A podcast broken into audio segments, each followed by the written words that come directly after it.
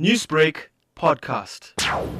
It is an initiative that has been uh, organized by our school, Damarosa Pre-Vocational. We've been teaching, you know, it's Child Protection Week, so a lot of lessons were centered around that this entire week. Also as a follow-up to the passing away of our little Saidi. To create awareness, our children, our learners were very, very keen to participate in this, so we thought we'd have a placard demonstration, no gun violence uh, demonstration on the Higginson Highway, and that's uh, near our school, the Morton on-ramp. So we're gathering all our children there this morning. We should start by 17, and we're hoping that members of the public can join us as well. Just a peaceful placard demonstration. What has been the students' reaction to this tragedy? Our educators have been uh, talking to them about their own safety.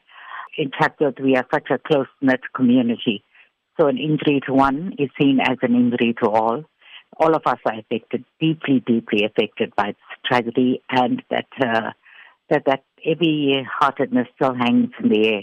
And uh, I can see this translated onto the children as well. How can you encourage residents to come out and support this initiative? I'm hoping that different schools are going to be doing it in the different areas.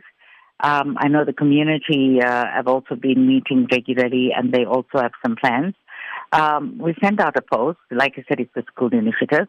Um, but like uh, residents going past or living in that area, the Morton area, are most welcome to join us this morning.